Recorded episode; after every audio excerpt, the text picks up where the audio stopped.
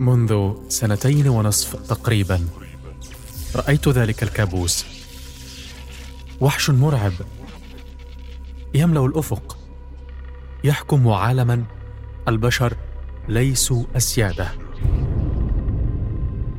هم على الهامش. ذلك الوحش هو ذروة الذكاء الاصطناعي. الذي أخذ يتعاظم ويتعاظم. حتى صار ذكاؤنا نحن البشر. مقارنة به كذكاء النمل بل أقل.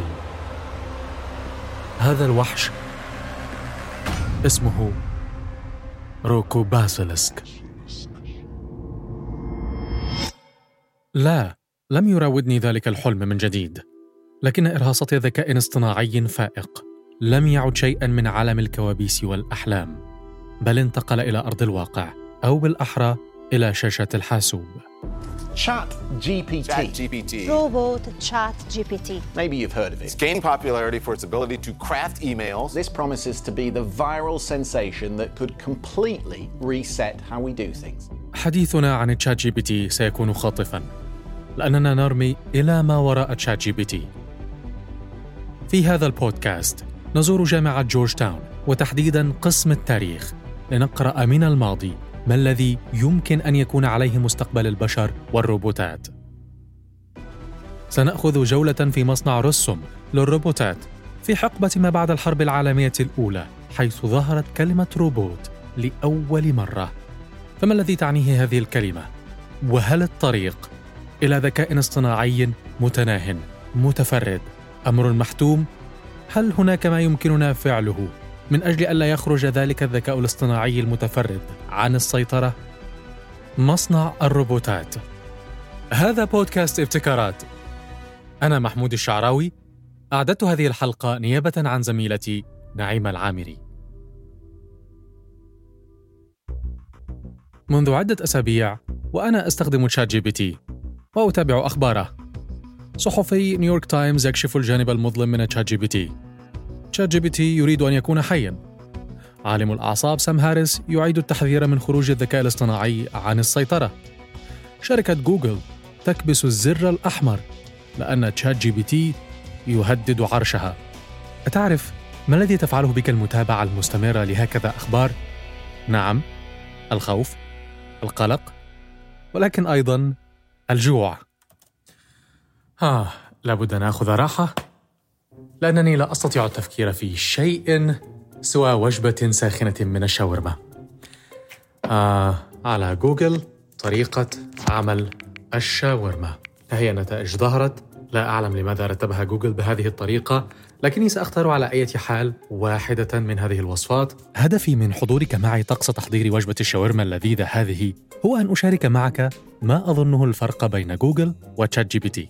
فقط انتظر قليلا. أها. أذهب إلى البراد. من هذا. طبعا.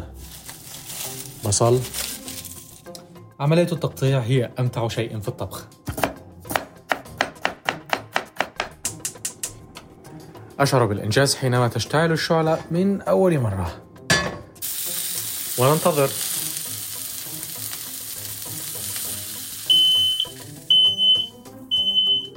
الحمد لله. لم يخب ظني واحترق الطعام. لنتخلص من الدخان. ولنعدل عن فكرة عمل الشاورما في البيت ولنطلب ذلك من تشات جي بي تي شاورما. ها هي. وصل الطعام. كانت وجبة المطعم أو بين قوسين وجبة تشات جي بي تي جيدة ليست عظيمة لكنها ليست سيئة أبدا. الفارق بين جوجل وتشات جي بي تي أنك إذا بحثت عن شيء على جوجل سيكون عليك أن تنتقي بين النتائج والمعلومات وتقوم ببعض الطهي حتى تصل إلى ما تريد. هذا إذا كنت تعرف كيف تطهو. زي كده. أما إذا استخدمت تشات جي بي تي فإنك ستحصل على ما تريد بضغطة زر. كأنك تطلب طعاما من مطعم للوجبات السريعة. لكنك أبدا لن تعرف شيئا عن المكونات المعلومات المراجع وطريقة التحضير. بالمناسبة يعتمد تشات جي بي تي بنسخته الحالية على 175 مليار parameters ما هو ال parameter؟ سؤال جيد. إذا فكرت في تشات جي بي تي على أنه آلة سيكون ال parameter ترس. أما إذا فكرت في تشات جي بي تي على أنه شيء يشبه الدماغ البشري سيكون ال parameter وصلة عصبية عدد الوصلات العصبية في الدماغ البشري تقترب من 100 تريليون وصلة عصبية وهذا تقريبا سيكون عدد ال parameters في تشات جي بي تي 4 يعني التقديرات تقول أنه سيكون أذكى ب 500 مرة من النسخة الحالية. I don't think we're ready for it. When we say, well, ChatGPT doesn't know what it's saying, it's not conscious. We know it's not conscious because it's not programmed to have a consciousness. We are actually ignoring the other half of the story, which is that we don't know how human consciousness works, and we don't know how it develops in a child. Right? A child is exposed to a world of adults talking around them, and the child experiments first with phonemes and then words and then clusters of words and then sentences. And by doing something that isn't all that far from what ChatGPT is doing, it ends up becoming a conscious individual. بريت واينستين أستاذ البيولوجيا التطورية يقول أن الطريقة التي يتعلم بها تشات جي بي تي تشبه الطريقة التي يتعلم بها أو يكون الأطفال بها وعيهم فهل يكبر جي بي تي يوما ما ويصير مستقلا وإن حدث فما المشكلة؟ And given the assumption that we just continue making incremental progress, at a certain point, we'll get to the to human level intelligence and beyond. There are probably more ways to do it badly than to do it perfectly. هم. إذا فسام هاريس متشائم. رأيه أن احتمالات أن يخرج الذكاء الاصطناعي عن السيطرة أكثر بكثير من غيرها من الاحتمالات. ولذلك الاعتقاد ما يؤيده بدءا من استخدام الديناميت في القتل بدلا من التعدين واستخدام الطيران في القصف بدلا من التنقل والطاقة النووية في التدمير للإنارة. وإذا أضفت إلى ذلك أن هذه التكنولوجيا فريدة في أنها قد تكون مستقلة في اتخاذ القرارات.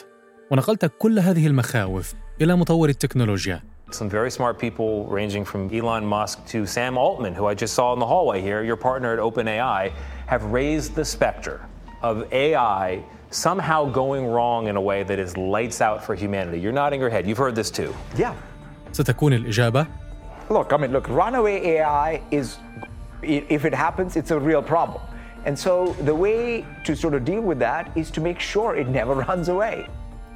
نعم هذه مخاوف مشروعة ولكن نحن متفائلون The car of humanity is at a crossroads. To the left is dystopia, to the right is utopia.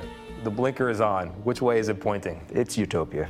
ستكون يوتوبيا وليست ديستوبيا الجدل بين هذين الفريقين فريق اليوتوبيا الذي يرى الذكاء الاصطناعي حلما ورديا وفريق الديستوبيا الذي يرى الذكاء الاصطناعي كابوسا مرعبا جدل قديم قديم جدا ليس لشهور ولا لسنوات بل لقرن كامل. في عام 1920 الكاتب التشيكي كارل شاباك نشر روايته مصنع رسم للروبوتات.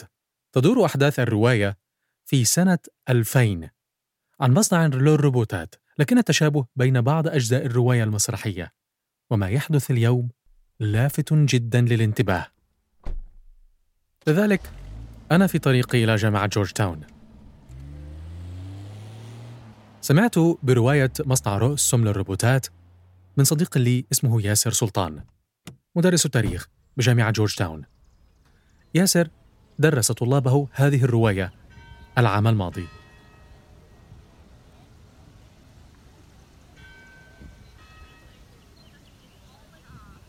هذه ساعة برج هيلي وقد أشارت إلى الثانية والنصف. مبنى هيلي قاعة هيلي هو أقدم بناية في جامعة جورج تاون وقد بنيت على الطراز الفيكتوري القوطي آه، وإن كانت تبدو لي بلونها الرمادي الداكن كقلعة دراكولا. مخيف هذا المبنى بعض الشيء لكننا لسنا هنا من أجله. آه أنا في الردهة المؤدية إلى مكاتب الأساتذة. آه بروفيسور كولينز بروفيسور ماكاتريك آه بروفيسور سلطان ها هو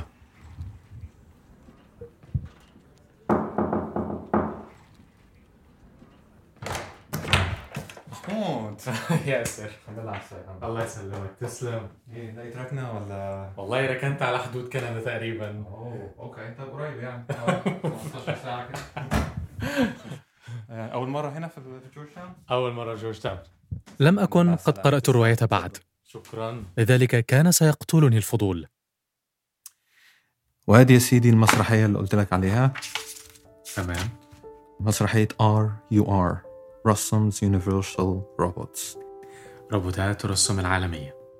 بالضبط كده. آه المسرحية دي كتبها كاتب آه تشيكي اسمه كارل تشاباك. اتنشرت سنة 1920 وتم عرضها لأول مرة على المسرح سنة 1921 والمسرحية بعد آه، عرضها أثارت ضجة كبيرة جدا على مستوى العالم. تمام. روبوتات وفي الحرب العالمية الأولى إيه اللي خلى مسرحية أو رواية زي دي تتولد في الوقت ده؟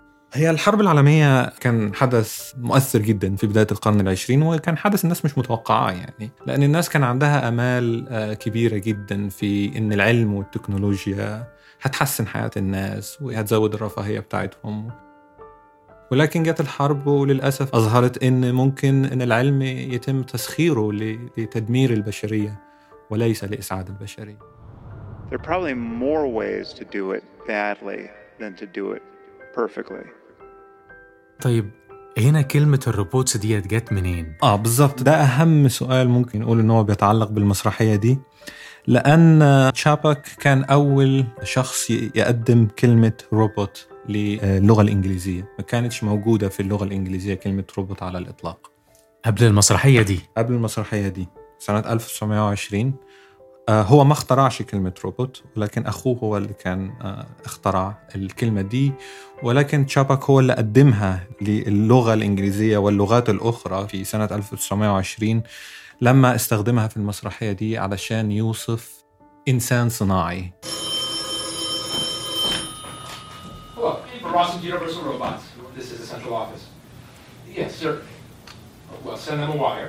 مش إنسان آلي. آه بمعنى إن هو هيكل معدني يشبه الإنسان وبيمشي زي الإنسان ولكن هو آه كائن يشبه الإنسان آه في شكله وفي مظهره وفي في حركاته ولكن هو في نفس الوقت تم تجريده من بعض الصفات الإنسانية اللي الرأسماليين كانوا بيشوفوها خصائص غير مفيدة آه أو غير ضرورية في العامل. صاحب المصنع اللي في المسرحية ديت قدمها للعالم إنه هو هينتج عامل مختلف عن البشر عامل فيه كل صفات البشر ولكن بدون آه، الصفات السيئة دي فهو عامل بلا روح But every robot, after a time attack, is a strict no order. matter. She's not going in. I can prevent it. I warn you, it's dangerous. طيب دخلني في أجواء المسرحية دي احكي لي هي ال- المسرحية يعني ملهاش بطل واحد ولكن أحد الأبطال فيها كان آه، صاحب المصنع إنتاج الروبوتات وهو كان إنسان عنده رؤية مثالية نقول للعالم أو رؤية مثالية مادية للعالم. كان بيحاول أن يخلي الإنسان هو السيد في هذا العالم. يعني إيه السيد إن هو ما عليهوش أي شيء إن هو يعمل هو شخص كده عايش وكل المسؤوليات وكل الوظائف بيقوم بيها الروبوتات والروبوتات بتشتغل طبعا ما بتشتكيش بتشتغل على طول وبتنتج على طول وبتنتج أضعاف أضعاف آه، الإنتاج البشري العادي وبناء عليه قيمة الأشياء هتنخفض والحياة هتبقى جميلة وكل الناس هتبقى بتستمتع بالحياة وخلاص يعني ما لهمش أي مسؤولية يعني. أنا سمعت الكلام ده فين قبل كده؟ وأنا أستمع إلى تفاصيل تلك الرواية كانت تتردد في ذهني عبارات. سمعتها اليوم وقبل أسبوع لكنها تشبه أحداث تلك الرواية التي كتبت قبل مئة عام automation over a long enough period of time will replace every non creative job. But that's great news that means that all of our basic needs are taken care of. آه طيب وهل الحلم الوردي ده هيكمل زي ما هو؟ لا هو طبعا مش هيكمل آه هو المصنع كان المفروض إن هو بيشتغل 24 ساعة بينتج روبوتات 24 ساعة بيدار بالروبوتات ولكن الإدارة العامة يعني كان بيقوم بيها مجموعة صغيرة من البشر وكان منهم آه شخص كان مسؤول عن البعد السيكولوجي للروبوتات كان اسمه دكتور جال فدكتور جال قرر يعمل تجربة مختلفة شوية فقرر إنه يدي بعض الروبوتات روح. أي يعني إيه روح؟ يعني يديهم وعي ويديهم إحساس فيكونوا مختلفين عن بقية الروبوتات اللي هي آه، بتشتغل وخلاص. الوعي مسألة معقدة. لا يمكن أن نختبر وعي بعضنا البعض أو حتى وعي الكائنات الأخرى هل يمكنك أن تشعر بما يشعر به الخفاش؟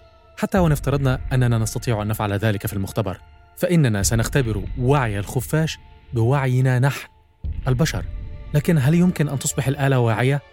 لا يمكننا الجزم بذلك يمكن للآلة أن تتصرف بشكل يوحي أنها واعية وهذه مشكلة واللي بيحصل بقى إن إن الروبوت اللي هو اداله الروح ده آه، بيبتدي يتمرد. آه، ويبتدي يقول لهم أنا مش عايز إن يكون ليا سيد أنا أحسن منكم. أنا بشتغل وأنتوا بس بتدوا أوامر. أنا اللي بعمل كل حاجة. أنا أذكى منكم وأنا أشطر منكم. أنا مش عايز أشتغل عندكم. وبيبتدي الروبوت ده إن هو بيجمع بقية الروبوتات وبيقوموا بثورة على البشر.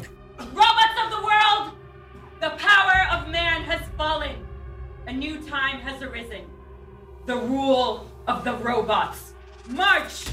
ثورة على البشر آه، يعني الدكتور جال تنبه للموضوع ده هل في حد عرف بالخطة بتاعته البشر حاولوا يعملوا أي حاجة علشان آه، يمنعوا فكرة الثورة أو التمرد أو طوفان ال AI أو ال robots ده لا هو ما توقعش إن ال robots هتقوم بثورة يعني ولكن لما ابتدت الأحداث آه، تحصل وابتدت الروبوتات تتمرد وتقتل الناس فهم كان عندهم اقتراح يعني قال لك إحنا طيب هم دلوقتي بيتجمعوا وعايزين يموتونا إحنا كبشر إزاي إحنا نفرقهم؟ فكان في اقتراح يعني قال إن إحنا نعمل مصانع مختلفة وكل مصنع ينتج روبوتات يكون لونها مختلف بتتكلم لغة مختلفة. وعندها قومية مختلفة. وبناء عليه يعني إن هم مفيش روبوتين من مصنعين مختلفين آه، هيقدروا إن هم يتواصلوا مع بعض أو إن هم يتحدوا في تمردهم ضد البشر يعني. وهيكرهوا بعض زي ما البشر بتكره بعض بالظبط بسبب القوميات. ويا ترى هل نجحت الخطة دي؟ لا هي الخطة ما نجحتش. لأنه الفكرة كانت متأخرة شوية لأن ال- الروبوتات في المسرحية كانت بالفعل قامت بالثورة وقتلت البشر في كل مكان باستثناء الجزيرة اللي عليها المصنع. المصنع اللي كان بينتج الروبوتات. بالظبط آه مصنع إنتاج الروبوتات. هم حصروا وقتلوا خمسة من الست أشخاص اللي كانوا بيدوروا المصنع وسابوا المهندس فقط وهم كانوا عندهم سبب إن هم يسيبوه قالوا إن هو شبهنا. لأنه بيشتغل بايده مش زي البشر اللي هم بيدونا اوامر Wait! Leave him! He works with his hands, like the robots. Kill me. You will work.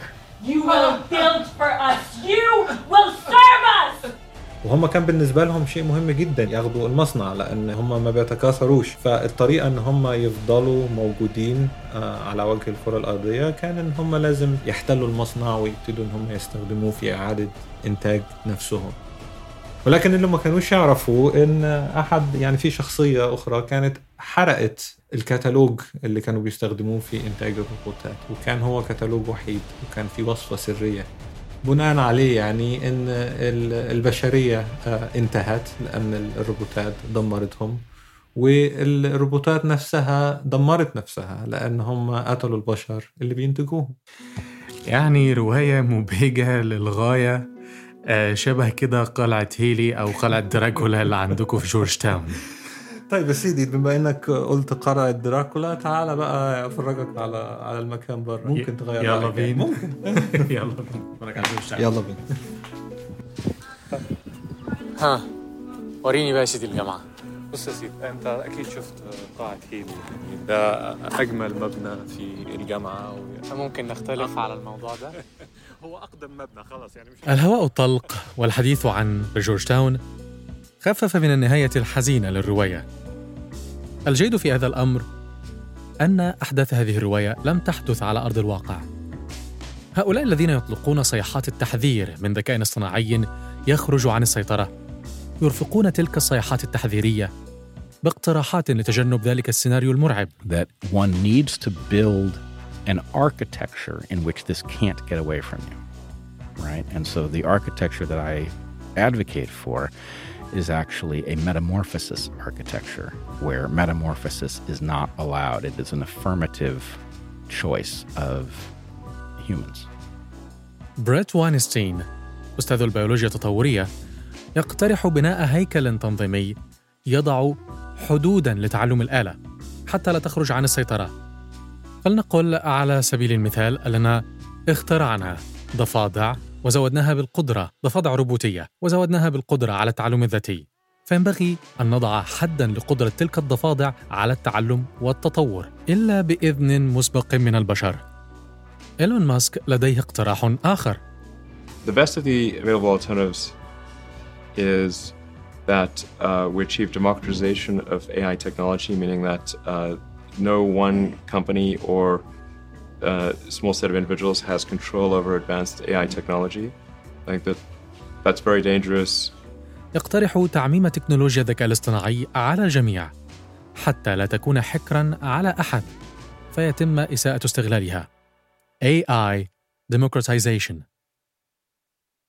الآن هو وقت الخاتمة لكن بعد وجبة الشاورما الدسمة رأسي ثقيل لا أستطيع التفكير بذهن صاف فلما لا أستعين ب ChatGPT ليكتب لي الخاتمة؟ أعطيت ChatGPT سياقا عاما عن أحداث الحلقة وكتبت له عزيزي ChatGPT هل لك أن تساعدني في كتابة خاتمة طريفة للبودكاست؟ وهذا ما كتب. بكل تأكيد هذا كل ما لدينا لحلقة اليوم من بودكاست فصول. شكرا جزيلا لضيفي وشكرا كبيرا لمساعدنا الذكي الخارق الذكاء ChatGPT على عدم السيطرة على العرض وتحويلنا جميعا إلى سايبورغ ولكن من يعلم ربما يوما ما ستكون الذكاءات الاصطناعية هي من تدير العرض وسنكون مجرد خادمين متواضعين لهم. حتى ذلك الوقت سنستمر في تقديم الأفضل. ونأمل أن تنضموا إلينا في الحلقات القادمة. ولا تنسوا إذا كنتم بحاجة إلى نصيحة للتخلص من الروبوتات التي تحكمكم. اتصلوا بنا. أنا محمود الشعراوي. دمت في صحة وسلام في عالم لا تحكمه الروبوتات.